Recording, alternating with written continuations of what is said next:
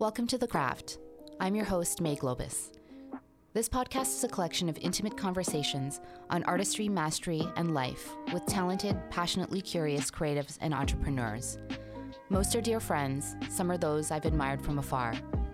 I hope you enjoy these conversations, this exploration of the humanity that connects all of us, as much as I do having them. Thank you for being here and for listening.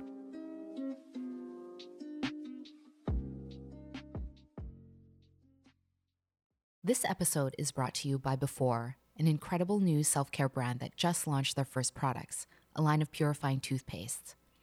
I'm obsessive about my teeth and brush them usually three times a day, so I'm super excited to be using Before. It ticks off many boxes of what a good toothpaste should be.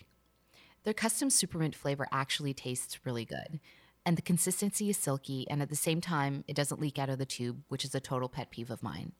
It's also non abrasive, so it doesn't destroy your tooth enamel. All the harmful ingredients have been replaced by clean alternatives, and their custom blend of fluoride and dentist approved ingredients totally promotes optimal mouth health. Before also deeply cares about our planet. Their tubes are made from 100% recyclable plant based sugarcane and creates 50% less carbon footprint than traditional toothpaste tubes. As you all can tell from the show, I'm a huge fan of good, purposeful design, and let me tell you, the design and color palette of these are beautiful. The tube stands upright on your counter and makes your bathroom look minimal and chic.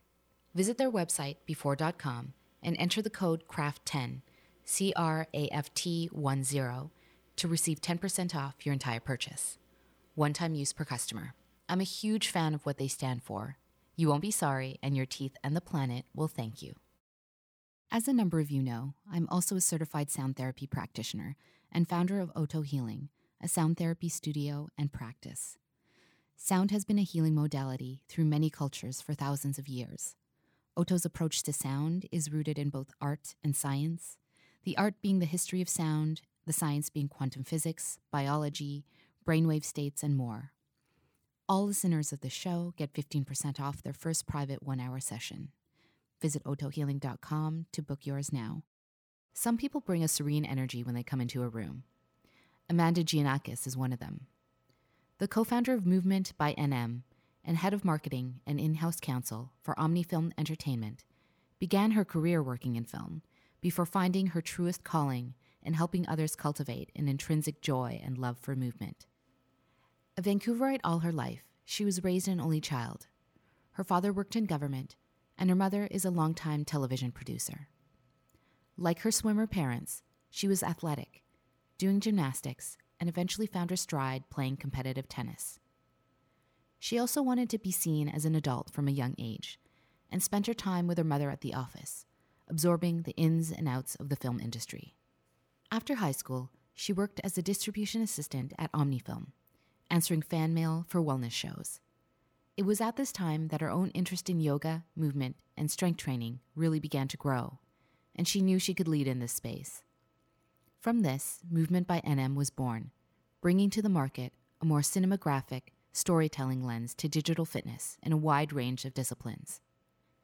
In this conversation, we explore growing up as an only child, the right way to breathe from the diaphragm, the grace and flow of sports, her mother being a trailblazer in bringing health and wellness to television, and how she influenced Amanda, vulnerability in creating for others, training new mothers to feel at home with their bodies again, current and emerging fitness trends, how to be a steward for your body, and much more.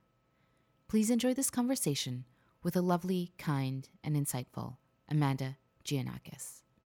Amanda Giannakos. Hi. Hello. Welcome to the craft. Thank you for having me. Yes, yes. I'm really excited to have this conversation. Me too. Yes, I am so fascinated to hear your thoughts about movement and art and the body, and obviously what you're doing right now with your your company. Um, but uh, how are you feeling? Let's start there. I'm good. Yeah, I'm really good. I feel like I just drove in from Squamish. I did a little bit of stretches in my car. um, this is a beautiful space. I'm so happy to be here. Yeah, Thank you. Yeah. yeah. What kind of stretches were you doing in your car? Well, I was doing some just breathing, like diaphragmatic breathing. Um, just to kind of help me with my voice. You know, sometimes if you talk a lot, you kind of get a little Mhm. bit like Winded. kind of winded or like up here in your neck instead of like in your belly. Um, and then just some neck stretches because driving. Yeah. it's so true about the breathing because I've I've noticed recently I'm moving next week, which obviously adds a, a layer of stress, and so I feel like I'm shallow breathing, like I'm ch- I'm breathing more from my chest Yeah. than my belly, yeah. and then as you said, you get more winded when you you talk. And Absolutely. you're like, oh my gosh, I need to catch my breath after that. Yes, absolutely. And I think um, it's like clavicular breathing. That I think is what it's called, where you're kind of you're like up here in the top of your chest, Mm. um, and it can it can actually cause us to be more stressed, um, which makes sense because when Mhm. you're stressed, you breathe shallow, and it's like if you're not regulating your breath, it can really have an impact. Yeah, it feels restrictive when you're just kind of breathing Totally. here. So, because I, even though I'm like, oh, we need to get to your childhood, but I'm actually really fascinated by all of this stuff. Um, what's the proper way to diaphragmatically breathe? That's a great question. Um, I mean, I think I've learned it from so many different teachers, and everyone sort of has their different way of explaining it. But I think when you think about breathing, you almost want to not breathe into like the chest, and you want to think about breathing in a 360 degree expansion. So, like for me, it's really helpful to think about breathing into like my back um, because that's not where like your chest is so not your back. So it's like okay, if I'm breathing into my back, I'm I'm expanding through the diaphragm rather than like breathing up. It's like you're Mm. breathing out instead of breathing up. Oh, I see. if see. that makes sense. so almost sort of thinking of yourself as kind of like almost like a balloon where everything is expanding sort of Totally. at the same time. Yeah. Okay. Yeah. Okay, I need to use that visual next time. That I'm feeling the clavicular. Clavicular. I hope I'm saying that right. I'm sure it's right. We'll make it right.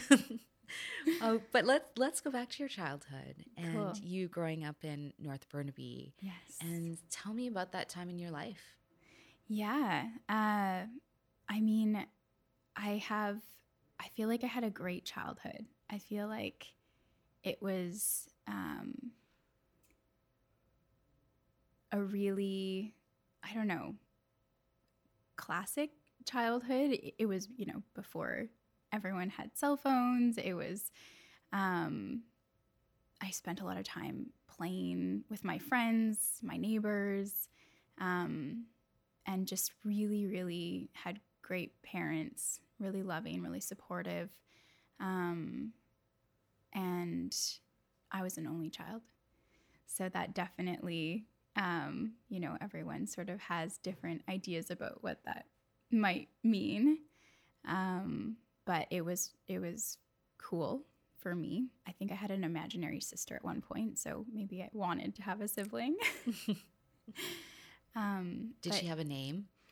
you know what? I don't think she did, but I was really, um, I was really adamant that you know we would wait for her. Like when we were at the park, my mom would say, "Oh, you know, it's time to go," and I'd say, "Well, my sister is still swinging, so we can't go yet."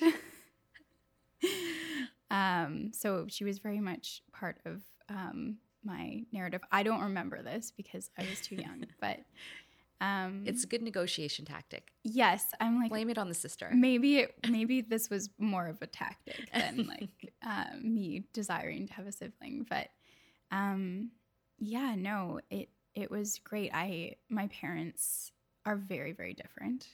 Um, my dad is like and i think i'm really a mix of the two of them. Um, so my dad is like very logical analytical very super organized. Like when I think about my dad, I think about a clipboard. Like, you know, whether it was um, we were at IKEA or like he was planning my birthday party or whatever we were doing, he always had his clipboard and he always was prepared. um, and my mom was like really creative, artistic. Um, and so very very different. And I think I really benefited from that how they complemented each other. Mm. And Yeah. what were you like? I was very uh I didn't I wanted to be grown up. Like I think I really wanted to be taken seriously. I like I remember I would be the type of kid who would answer the phone when my parents were having a party and someone would say, "Oh, I'm lost. Can you like I need directions. Can you put your mom on?" And I'd be like, "No, like I know the directions." and they wouldn't believe me, of course. Um, but I'd be like, no, listen, I know, take me Mm. seriously. And so I kind of always like had this desire for responsibility or to be like an adult, um, even as a young kid. Yeah, I wonder if that's also an only child, Maybe you know, trait because you are surrounded by adults all the time. Totally. That's, kind of other than your friends. Yeah. Yes. That's like, the next level or what's immediately available to you. totally. Yeah. Mm. Yeah. I think I, uh, my mom jokes that I got kicked out of daycare because I wanted to have tea with like the supervisors instead of having a nap. I was like, I'm not having a nap. I would like to have tea with you. Um, I'm not a child. You're like, I want to have adult conversations Yeah. at three. that was me. but you were also sporty. Yes. Yes. So both of my parents were super athletic. They were actually both really competitive swimmers when they were growing up. Um, my dad actually was um, like an um, incredible water polo player, which I don't know if you you. I mean, it's kind of a obscure sport, but like it's so hard because you have to tread water and like throw. Anyways, um, so he was an incredible swimmer, and so was my mom. And so I think they tried to get me into swimming, but you know, some kids are are swimmers, like love the water, and I was not one of them. I guess. Yes, ne- neither am I. Swimming is not my strong suit. Yeah, I I like lounging at the beach. um, but I'm not I'm not a swimmer. Um, yeah, so I think you know they they knew that they wanted to put me in sports, and they had I tried a bunch of different things. I think I tried soccer, but it it wasn't wasn't my jam. Um, and eventually, I found figure skating, and um, we I got into that, and it was like I don't I don't know as a seven or eight year old like it's crazy um, how intense it is and how competitive and so I was like going before school and after school and I had competitions on the weekends um, but it was really fun and I got to wear cool outfits and be creative with my routines and and stuff and and that was really cool. And were you in gymnastics as well? I did uh, some gymnastics as well before figure skating, Mm. um, which I really loved, but I think I didn't quite. I'm a bit, I don't know. I feel like I wasn't naturally like compact and like springy. I was a bit lanky. And so I, I feel like I kept kind of getting myself injured or like I didn't quite understand like the, the somersault tuck. hmm yeah, like Um, spatially, it just didn't Totally. work. Yeah. Yeah. But I ended up getting sort of back into gymnastics later on, more recently, and and acrobatics and stuff, which was super fun. Mm. Um, but I I just think gymnasts are so cool. Like it's just incredible the strength that they have. Um, and so sometimes I'm like, oh, I wish I had stu- stuck with gymnastics. But you went into tennis Tennis, yes. competitively. Yes, yes. So after uh, figure skating, after I retired um, at you know eight, I we were sort of looking for another another sport, and my dad loves tennis. Both my parents do, but my dad really loved it. So, um, yeah, I I started getting into tennis, and we found this really incredible junior program out of Coquitlam that I got involved in and um, it, again it was just like it's so it's such intense training before school after school tons of conditioning work and and um, yeah just a lot of a lot of fun and a lot of so much learning about losing and winning and being a team um, and it was really great Mm. Sort of reflecting back on um, all the different sports that you were involved with and a lot of them involve some kind of like flow of, of movement, right? Like Mm. if I think of um, gymnastics, there's kind of like this. Um, maybe one of the particular ones, but like there is some kind of like beauty and and uh, and flow to it. Same with figure skating, and then also if you think of how tennis players like swing their arms, there's Totally. also a kind of grace to it. So maybe that's what I'm, I'm looking for, like graceful Mm, sports. Yes. hmm Yeah, I I think that's really true like that always appealed to me and I think if I had been a little bit more confident, I maybe would have pushed myself into dance because I was always just in awe of dancers and I just thought that uh, I had a few friends in high school that were dancers and I was like, "Oh, I wish I could do this," but I felt like it was too late Mm. um, which of course it never is, which is all about what I do now. But um, yeah, I think I think that dancerly kind of ethos is something that I really admire. Mm.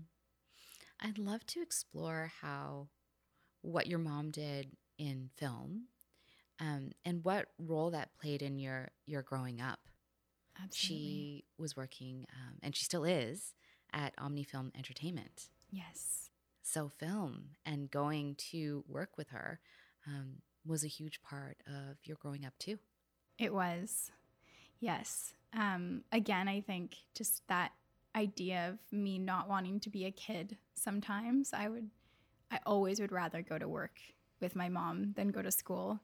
And I just have such fond memories of the times when, you know, she would let me take me out of school and bring me to the office, which is the same office that I go to now, which is just when I think about that, I'm like, wow, I can't believe I've been coming here for, you know, decades. um, and Gastown has changed so much in that time, of course. Um, but yeah, I think I was really exposed to a very entrepreneurial um, and creative type of work that um, I didn't realize was so unique.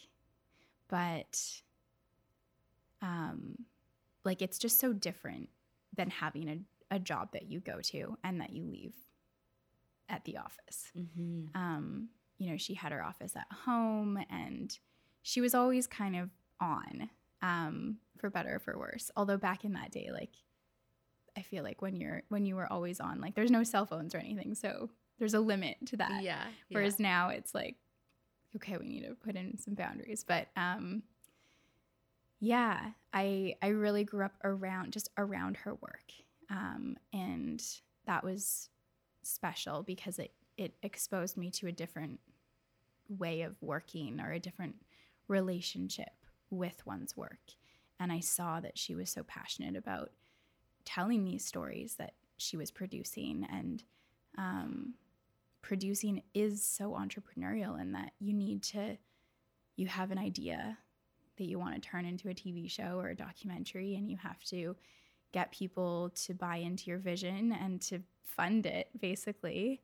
And um yeah to see her go after that and then also to see those ideas come to life and then to be able to you know go with her onto sets and stuff was just really unique and definitely shaped my view of of work Hmm. Was it more rare to see female producers back then? That's a great question. It, it's funny because I n- I didn't think about it. Um because Yeah, it was like, just- well, she- yeah, she's just doing what she's doing. yeah. um, but I know that um, she definitely has had to work hard to prove herself as a female producer and and to be to be taken seriously um, i think is just was harder Mm. yeah Hmm. Yeah, I suppose as it it really was for a lot of our our mothers yes back then, and um, yeah, surviving the the, the patriarchy. yes yeah yeah but um, she was also um, very much a pioneer in the type of content she was producing. And she had this lens on creating content around wellness and yoga and retreats, which was sort of new back then. Yoga wasn't quite the movement that it is now. Totally.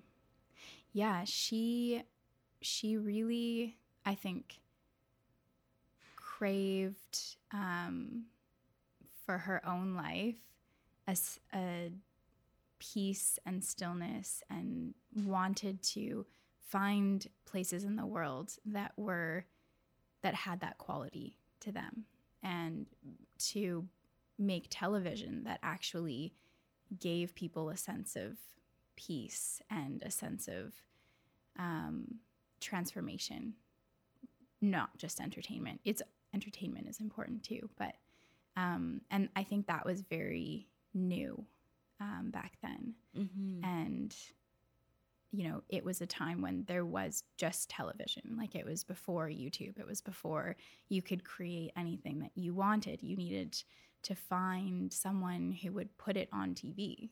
Um, and so there were pioneering broadcasters as well that that got behind that and were like, yeah, okay, this is this is cool. This is like this is an interesting um, type of content for people. And um, yeah, that I think that desire to have people transformed and to to have a sense of wellness through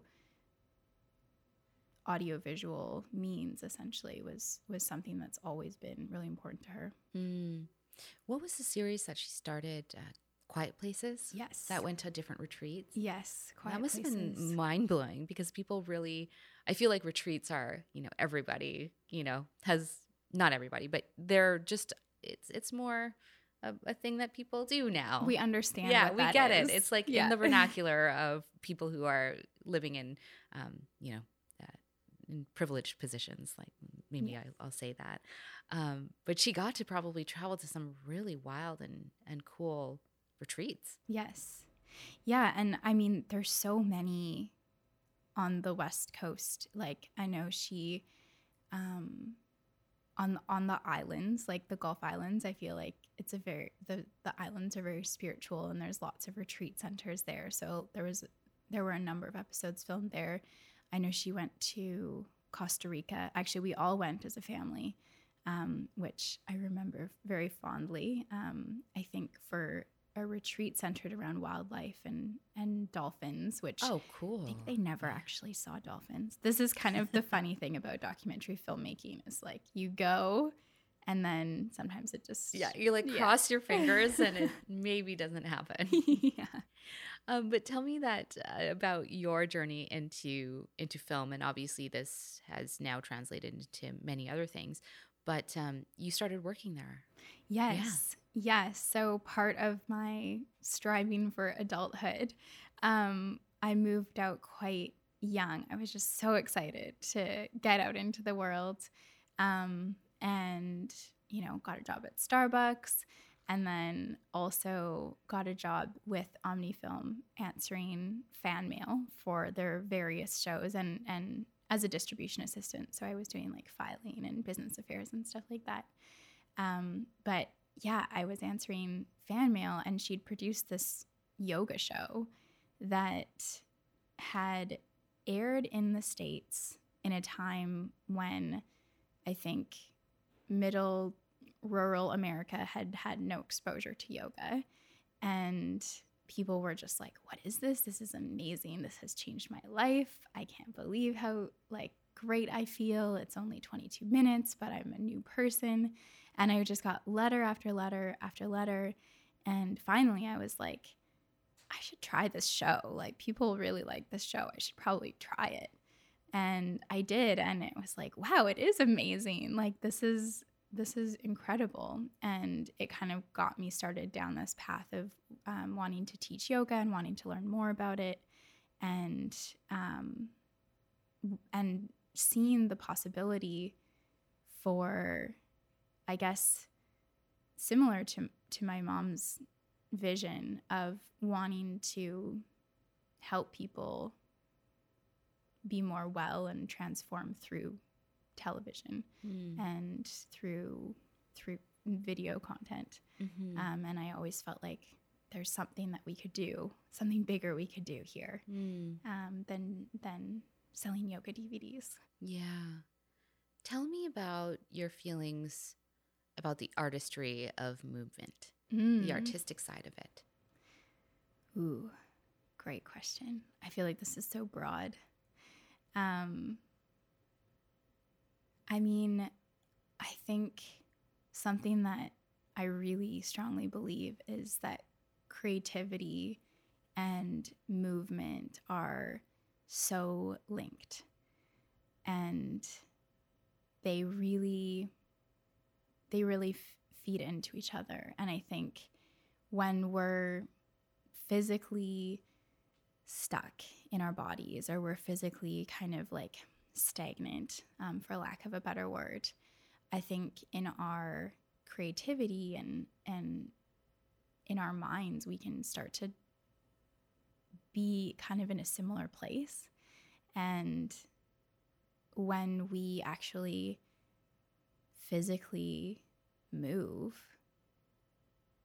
we're move like if you move physically out of your comfort zone and like do a kickboxing class or do a dance class when you're like afraid of doing it it just gives you permission to do something similar i think creatively Mm. um, like I think that the barriers that hold us back from art, which I think are so real, like as an artist, I'm sure you've experienced that sense of like resistance. Like there's just this sense of resistance every time you go to put something new into the world. Um, it's like I don't know how to explain it other It's than vulnerable. resistance. It's It's to- vulnerable. It's so vulnerable When you create something, you know, I feel it's in service to yourself, right? You're doing it because you love it, but you also hope that others love it too. And that's the vulnerability of it is Yeah. will they or will they not? Totally. Yeah. And, and I think for most artists that I know, there's also always a sense, no matter if you are like at the Oscars or in your basement, like you always have a sense of like, I'm not good enough. Like, Mhm. this isn't good enough, or I shouldn't do this, or why am I even in this why room? yeah like i Mhm. should be smaller you know and so i think movement like we have similar barriers when it comes to movement it's like "Ugh, i'm not strong enough for this i shouldn't why am i even trying to go for a run i can't even run i can only run for like a minute and then i'm tired like i should just give up. It's like i can only write for like three pages. I should just give up. Um, and i think breaking through those barriers on on either side can feed into the other. And it, and it's like a movement practice for someone who's artistic and creative i think is just so important. Mm-hmm. Mm. Yeah, and I suppose too the other artistic side of of movement is is it's an expression of totally. who you are and how you feel Yeah. uh, in this world, and and that's really beautiful. Like I think of I think of contemporary dancing, yeah. And I I think it's beautiful because there's so much emotion in that genre of of movement, um, and it tells like an incredible story often. yeah.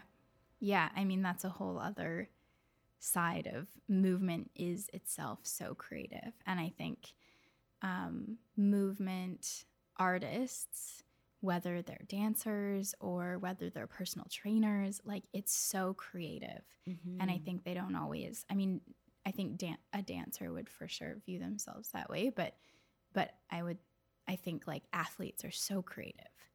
Like even what you were saying about tennis, it's like there's a grace to it, and um, even in in how you are strategic and creative in different plays, like it's um, it's so creative. Movement is so Mhm. creative. Mm-hmm. Yeah. Yeah, no, it it it really is.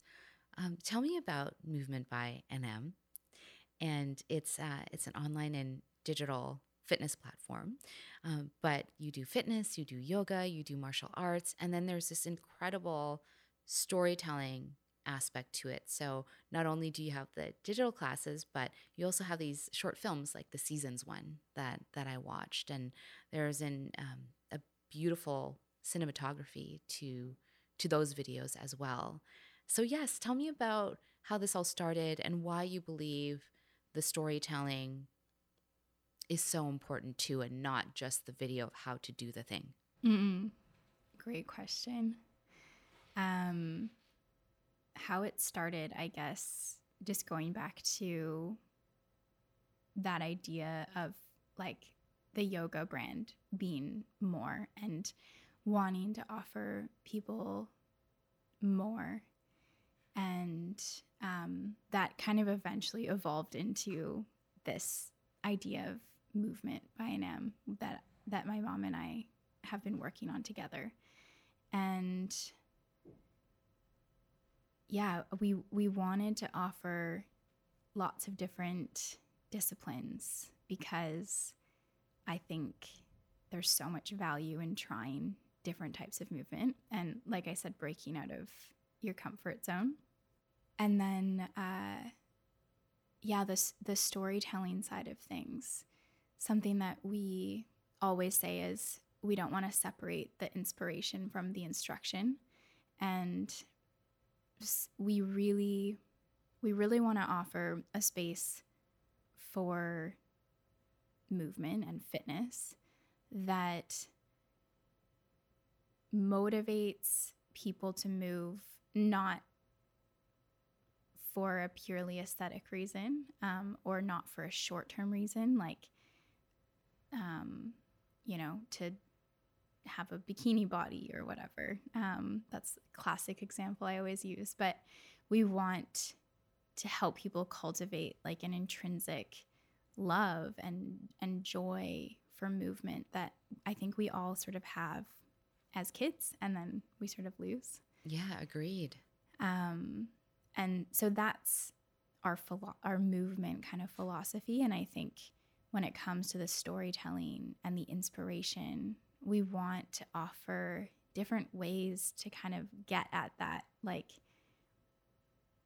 what motivates you mm. and um, break the the typical pattern of you know what might bring someone to a fitness practice mm. hmm i know that you yourself also focus on um, pre and postnatal performance training and i was um, I was watching this video the other day that was talking about, you know, celebrities and how they seem to bounce back from pregnancy so quickly. And there's a lot of different layers in there. But what it made me realize, and in talking to my girlfriends that have had babies, they're like, it's an intense and traumatic experience on the on the body, and it does take time to rebuild again.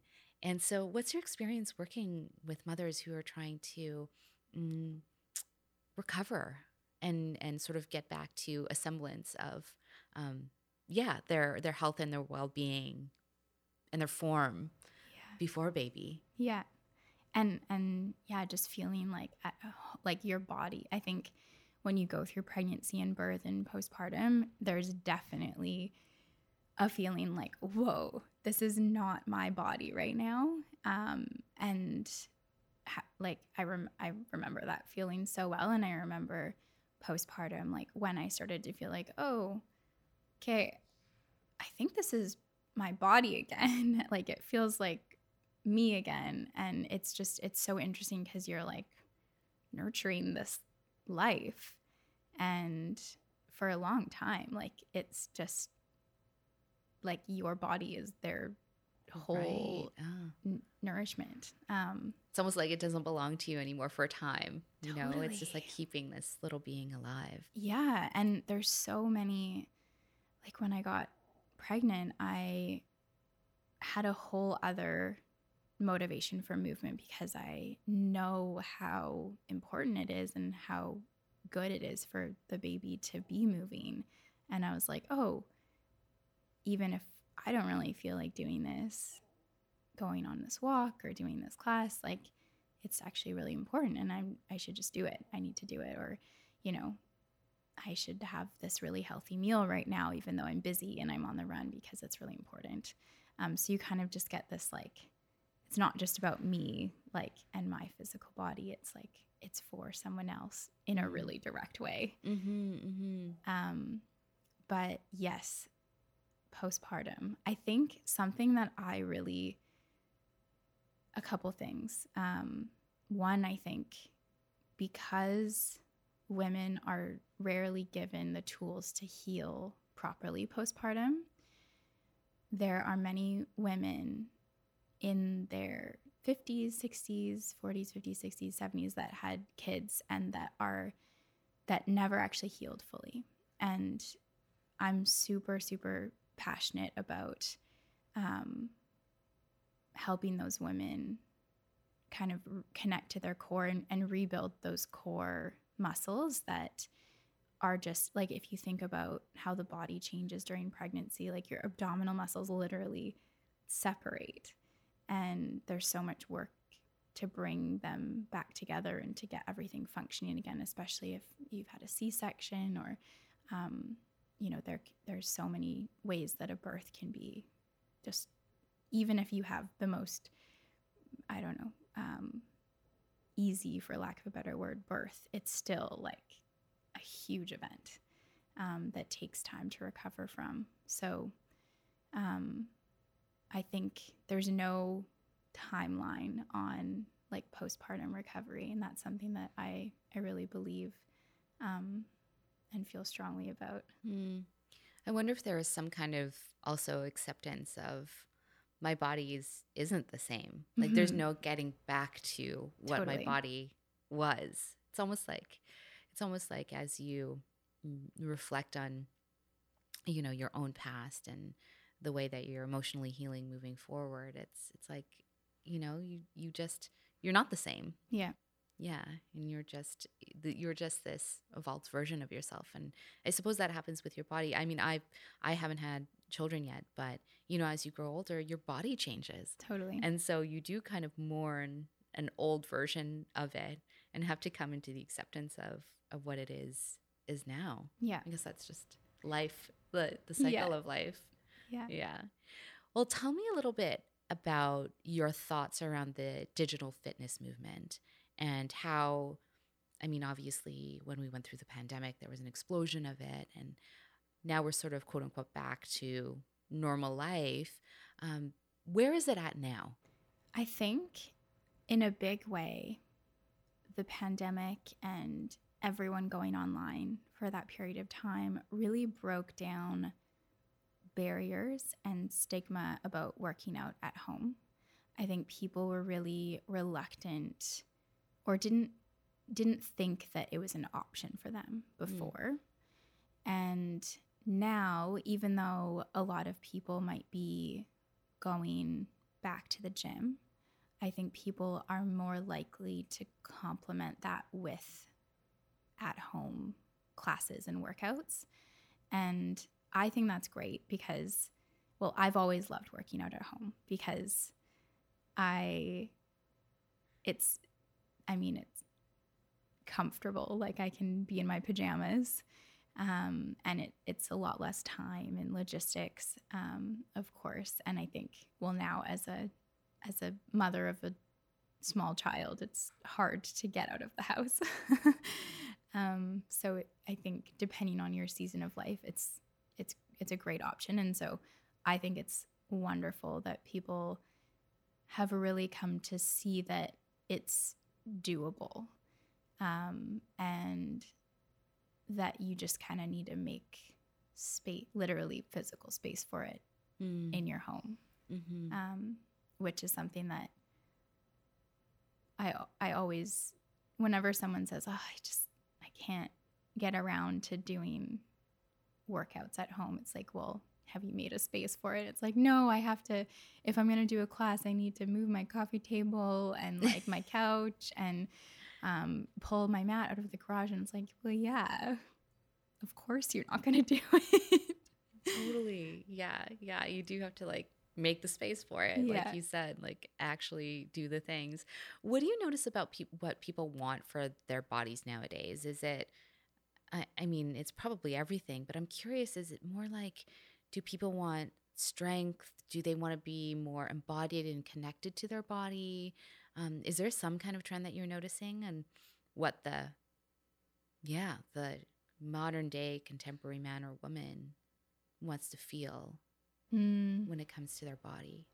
I think for the people that I'm connected to in my life and also the the movement by NM member membership, what I've noticed is um, a lot of people want like restorative practices, um, whether that's really just you know resting and lying on a bolster and kind of just breathing, or restorative in the sense of restoring a sense of balance to the body after like from your activities which i would say most of our activities are like on a computer or at a desk and so restoring a sense of movement is often like specific mobility work for the back and the neck and the shoulders um, practices that support your life rather than are an end in themselves if that makes sense like i Mhm. think people want they want to feel good as they move through their days Mhm. and you have if you take 20 or 30 minutes to work on the types of movements that you're going to do through your day that can be really powerful Mm. um, so almost like a restorative or a, a preparatory practice Yeah, yeah. Mm. I have a question around flexibility, and this is really just a personal question because I do remember when um, I was younger and we'd have gym class, we'd have all of these.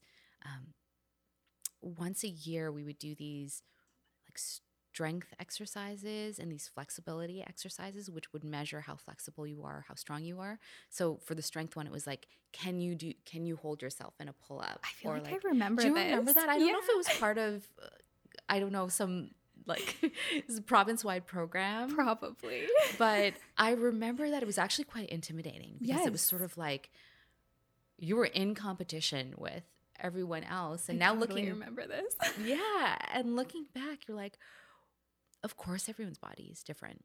So what I did notice is I'm strong, but I'm not flexible. And so my question is really around flexibility. um, during the pandemic, I really started to introduce yoga as a more of a daily practice, even if was even if it's five to ten minutes. And I do notice that my flexibility has improved, but I'm not limber. Like I'm not malleable. I'm not like Gumby or anything. is flexibility something that you really truly can work on and become limber and and Gumby and you know my my face can be like near my knees, or is that just a complete different body type? I think it's a mix Okay. for sure. It's definitely a mix, but I think flexibility is is one of those things that you need to train really intentionally if you want to make big quote unquote improvements in it. Um, and and there's like active flexibility where y- you have flexibility but you're never stretching to the point where your muscles can't support it. Um, so like i could do the splits um, but if i was standing i can't lift my leg up into a splits position Right. with my muscles Mm. I can own I have the flexibility sort of because I can cheat with gravity and pressure, but I don't actually have active flexibility. And so if you think about like a dancer, they have or gymnast, like incredible active flexibility where they actually can hold like they're flexible but strong. Mm, And I think mhm, that's the best place to be mm, um, as someone who worked really hard on flexibility, you know, to be again, quote unquote, better at yoga um, during that time of my life and like totally destroyed my body Mm. um, and had no strength to support myself. I think that's kind of a misconception about flexibility that um, flexibility in itself is like a good thing when actually you want to be like have active flexibility where Ah. you're like strong and flexible. Right. That Yeah. you can do both. Totally. Yeah. Okay. That that makes a lot of sense. So the fact that you're getting a little bit more flexible is probably a good thing because it Yeah. it probably means you're like slowly building flexibility with strength right. in a way that's like good for your body. Yeah, and it's almost like um, isolated flexibility because there's like cer- certain things that I can do, like like a butterfly. Like, yeah, I can really bend over or whatever. But if my legs are out in front of me and I have to reach and touch my toes, like that's a different Yeah. story. Well, hamstring flexibility is like when it comes to yoga, I think that's the one that limits the m- most common yoga poses. Mm, mhm. and and also with our lifestyle of sitting, I think is the one that really can get that makes sense. compromised easily. I guess because that muscle is like contracting because you're not using it. You know, Yeah. just like Well, sitting there. exactly. Yeah. yeah, yeah. Oh, Okay.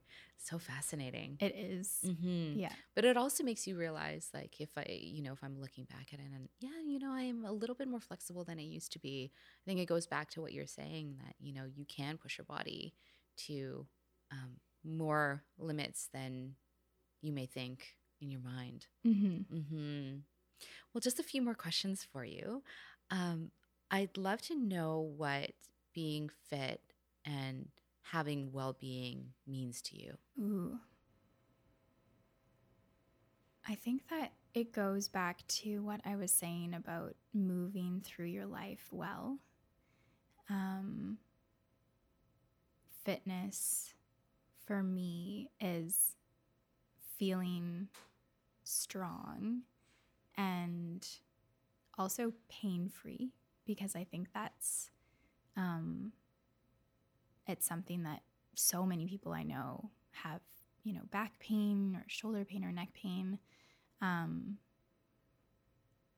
that can compromise their desire or ability to do the things that they love to do.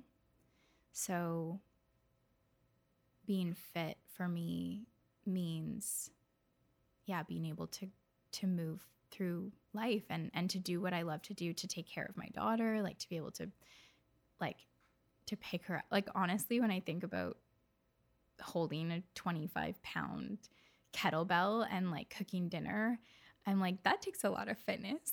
yeah. um, so being able to care for her in a really physical way um, is is really important. Feeling feeling strong, being able to come to my mat and like just play um, and challenging my body in different ways. I, I think it's it's almost like a process for me. It's like a daily process of like showing up and um, stewarding this body. Mm, I like that. The stewarding of the body. Mm-hmm. Mm. I feel like that's that's something that I would like to, yeah, think about. I love that combination of words actually. Yeah. Being a steward, you always think of being like a steward of the earth, Yeah. you know, and I, I feel like those you those words are used often, but um, you know, and the planet is our home, but yeah, our bodies are our home too. Totally. Mm.